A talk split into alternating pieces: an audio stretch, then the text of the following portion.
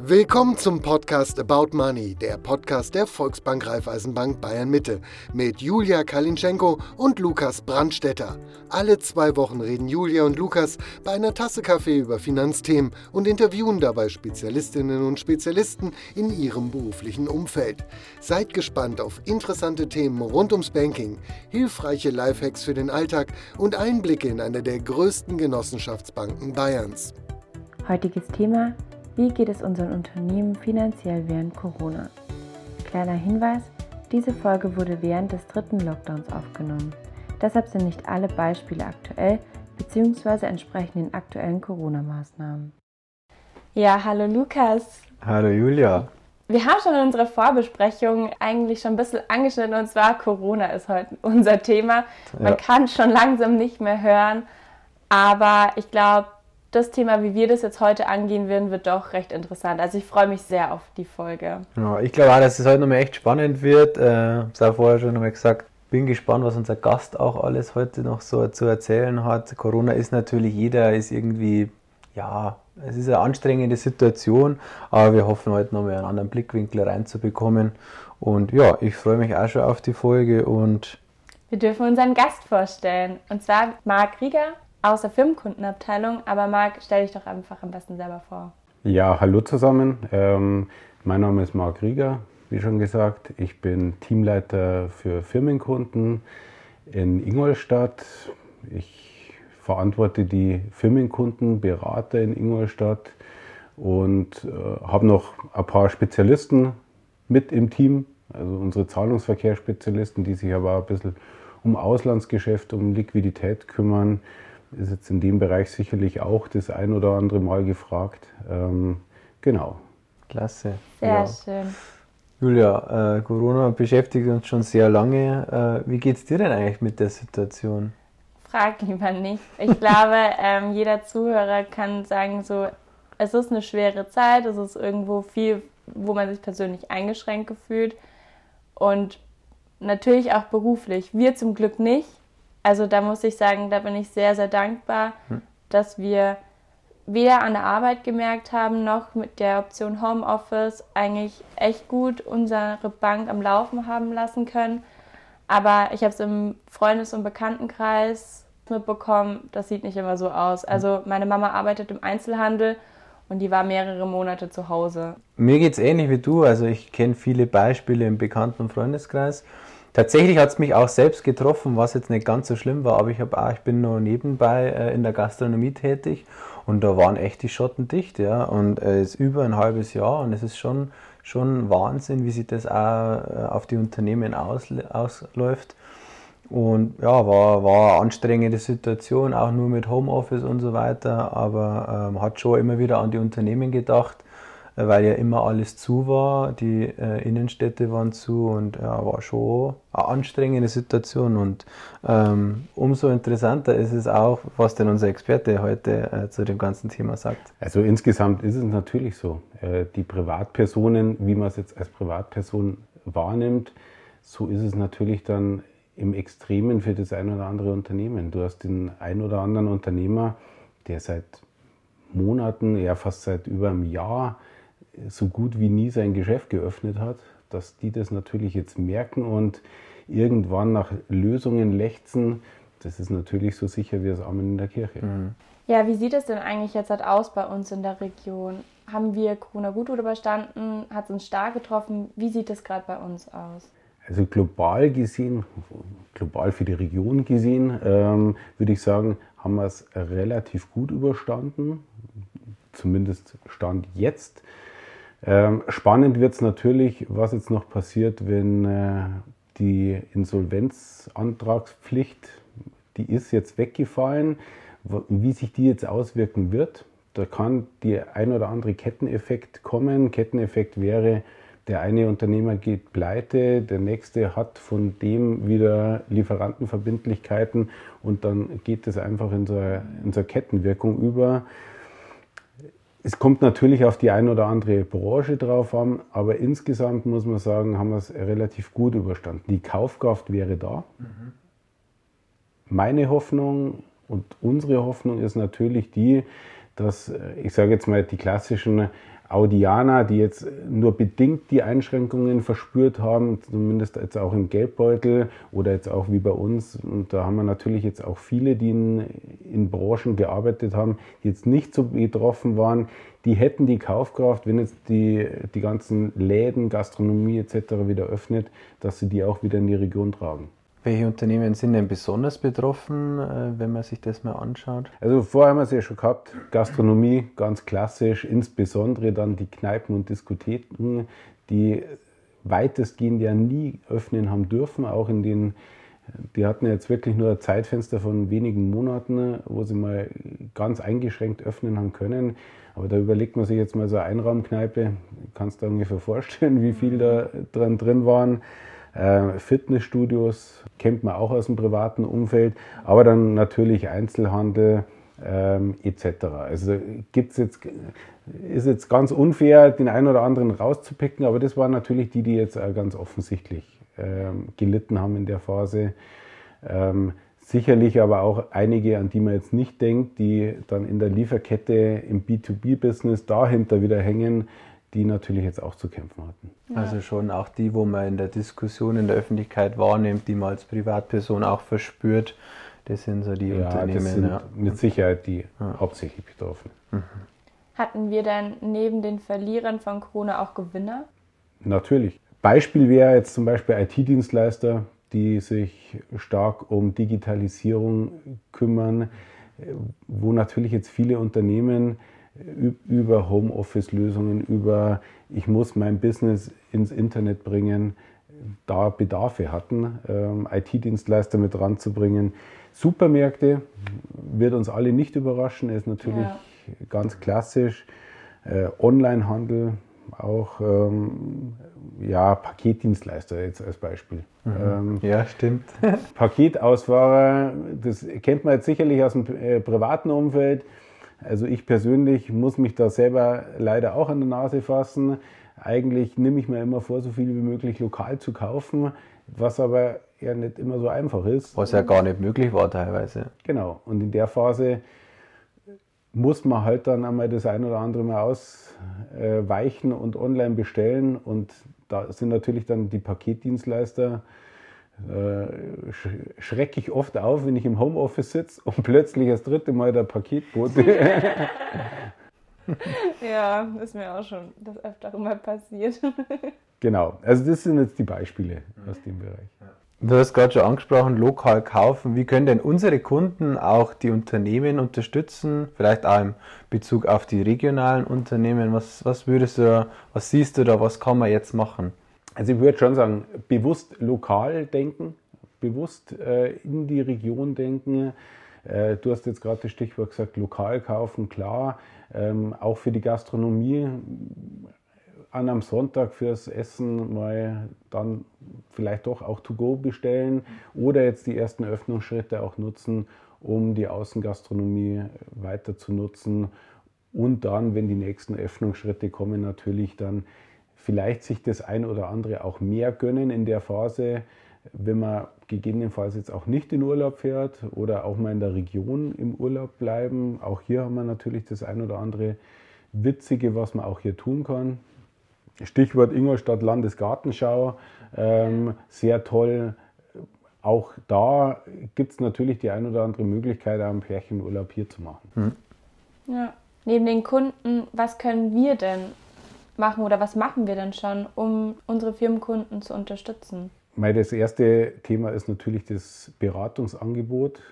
Wir versuchen, mit unseren Kunden in Dialog zu gehen. Das war natürlich letztes Jahr in der ersten Phase sehr, sehr spannend, wo wir einzelne Berater hatten, die tatsächlich mit jedem ihrer Kunden, wirklich jedem ihrer Kunden, also vielleicht der ein oder andere natürlich nicht, aber weitestgehend Gespräche geführt haben, was jetzt die nächsten Schritte sein können. Insbesondere da, wo noch die Unsicherheiten ganz, ganz stark waren. Jetzt kennen wir viele Lösungen, jetzt können wir auch viele Lösungen anbieten, die natürlich über kurzfristige Betriebsmittelkredite gehen können.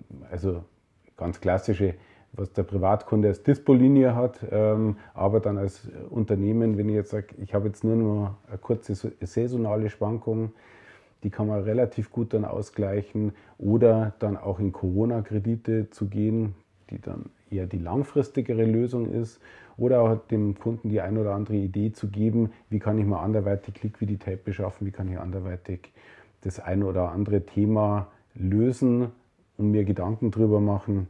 Ähm, genau. Aber da habt ihr einen Anstieg bei euch in dem letzten Jahr gemerkt, dass, okay, jetzt kommen besonders viele Anfragen rein, weil viel Liquidität gefordert worden ist? Ähm, kommt extrem drauf an. Im letzten Jahr, in der ersten Phase eher nicht. Mhm. War überraschend wenig Anfragen für diese Sonderprogramme, weil da eher die staatlichen Hilfen in der ersten Phase gezogen haben. Jetzt in der zweiten und dritten Welle haben wir es doch gemerkt. Ähm, da sind relativ viele Anfragen nochmal reingekommen. Wobei man aber Gott sei Dank auch sagen muss, dass in der gleichen Phase allerdings auch sehr viel Investitionstätigkeit in der, ähm, in der Region passiert ist, in Immobilien, was natürlich, das ist das, was wir vorher schon thematisiert haben, schon dafür spricht, dass wir Kaufkraft in der Region haben. Mhm. Was mir da auch noch einfällt, man hat auch mal in die Schlagzeilen gelesen, dass Online-Banken äh, hier die Unternehmen nicht so gut unterstützen konnten. Wie haben wir da als regionale Bank, ähm, haben wir da irgendwelche Vorteile gehabt? Oder? Natürlich, wir hatten, äh, wir kennen unsere Kunden persönlich, wir sprechen mit unseren Kunden persönlich, haben natürlich auch versucht, hier das persönliche Angebot äh, Ähm, auch dann unseren Kunden zukommen zu lassen. Persönlich heißt jetzt in dem Fall nicht unbedingt immer, dass man physisch mit dem Kunden ja. gesprochen hat. Hier ist natürlich einmal ein Telefonat wichtig oder Videoberatung eine Möglichkeit, dass man über zumindest in ein Gespräch kommt und den Kunden versucht, auch den einen oder anderen Lösungsweg anzubieten. Mhm. Ja. Ja.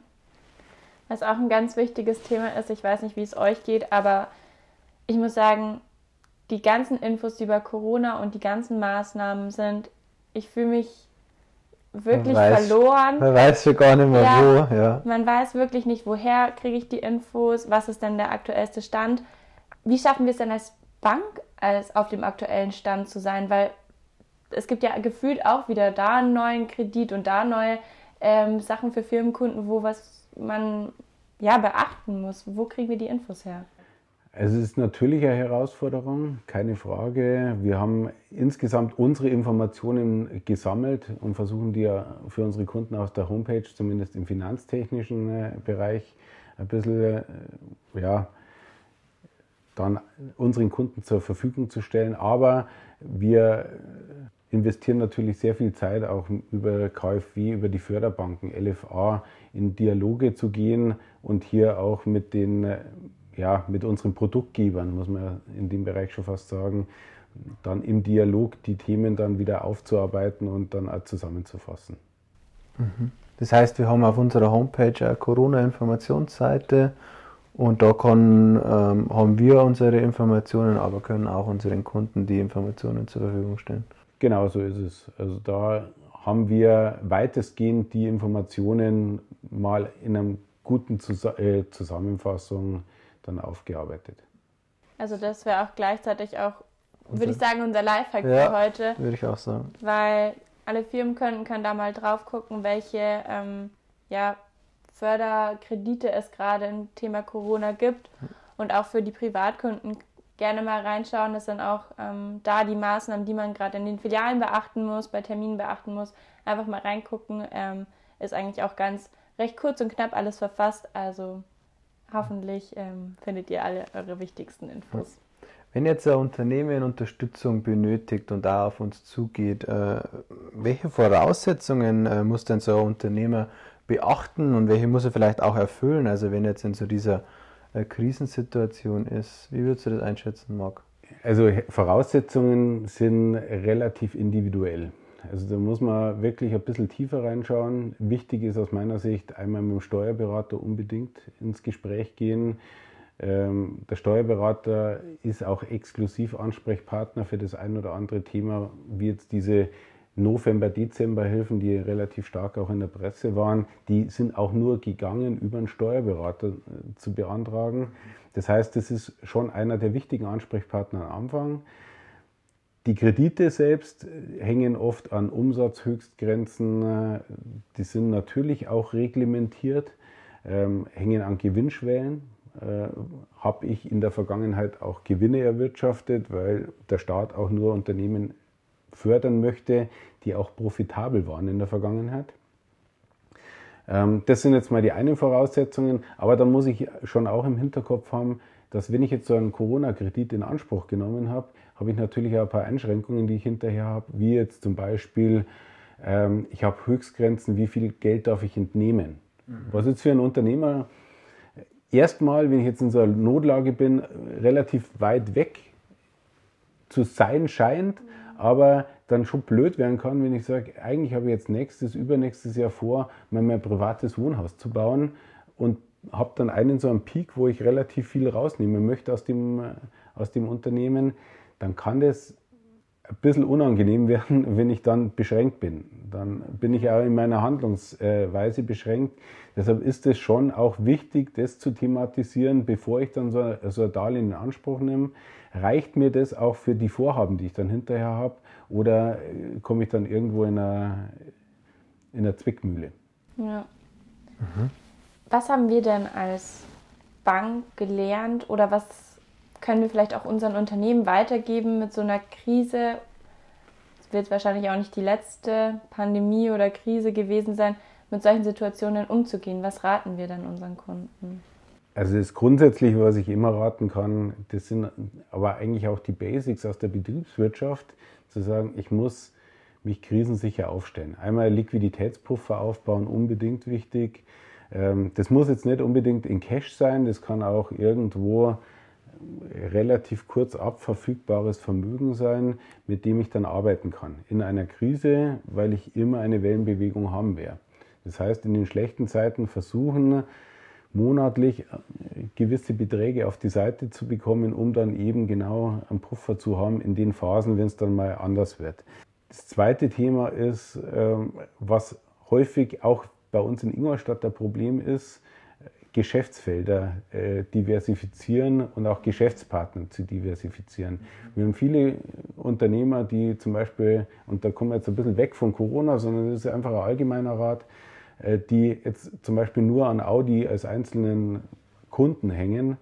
Da ist es natürlich schwierig, wenn da mal so eine kurze Krise bei dem Hauptkunden ist, der dann sein Geschäftsmodell anpasst. Das heißt, einfach zu versuchen, es ist nicht immer möglich, aber zu versuchen, sich auch hier breiter aufzustellen, dass ich nicht immer nur von einem oder von wenigen abhängig bin, sondern dass ich hier ein bisschen Breite in dem Thema drin habe. Das wären jetzt eigentlich so die zwei Haupttipps, die relativ gut helfen sollten, viele Dinge auszupuffern. Das kann man immer relativ leicht sagen, so gemütlich auf der Couch sitzend. Für einen Unternehmer ist das eine riesen, riesen Herausforderung. Und die dritte Sache ist unbedingt in der Phase jetzt Digitalisierung. Das ist das Stichwort für die nächsten Jahre, was auch in jeder Branche und das tatsächlich in jeder Branche kommen wird, auch für die, wo man jetzt überhaupt nicht auf den Plan hat in dem Bereich wie Gastronomie, die im Vorfeld gesagt haben, Digitalisierung interessiert mich nicht, der, der Kunde, der zu mir kommt, der möchte bei, bei mir was essen, ja, ist vielleicht nicht immer nur so, weil derjenige, der einen ordentlichen Lieferservice mit einer, mit einer guten Technik dahinter aufgebaut hatte, der hat natürlich jetzt extrem profitiert. Ja, das stimmt. Mega spannend, was man da alles beachten muss. Wie stellt sich denn eine regionale Bank auf, um Unternehmer zu unterstützen? Wir haben so ein bisschen was gehört heute auch schon. Welche Dienstleistungen bieten wir denn für unsere Unternehmer so an und welche Vorteile hat vielleicht auch ein regionaler Partner? Also Nummer eins ist Dienstleistungen, habe ich vorher schon kurz gesagt. Also so Dinge wie Videoberatung rücken natürlich immer mehr für uns in, in den Fokus jetzt in dieser Phase.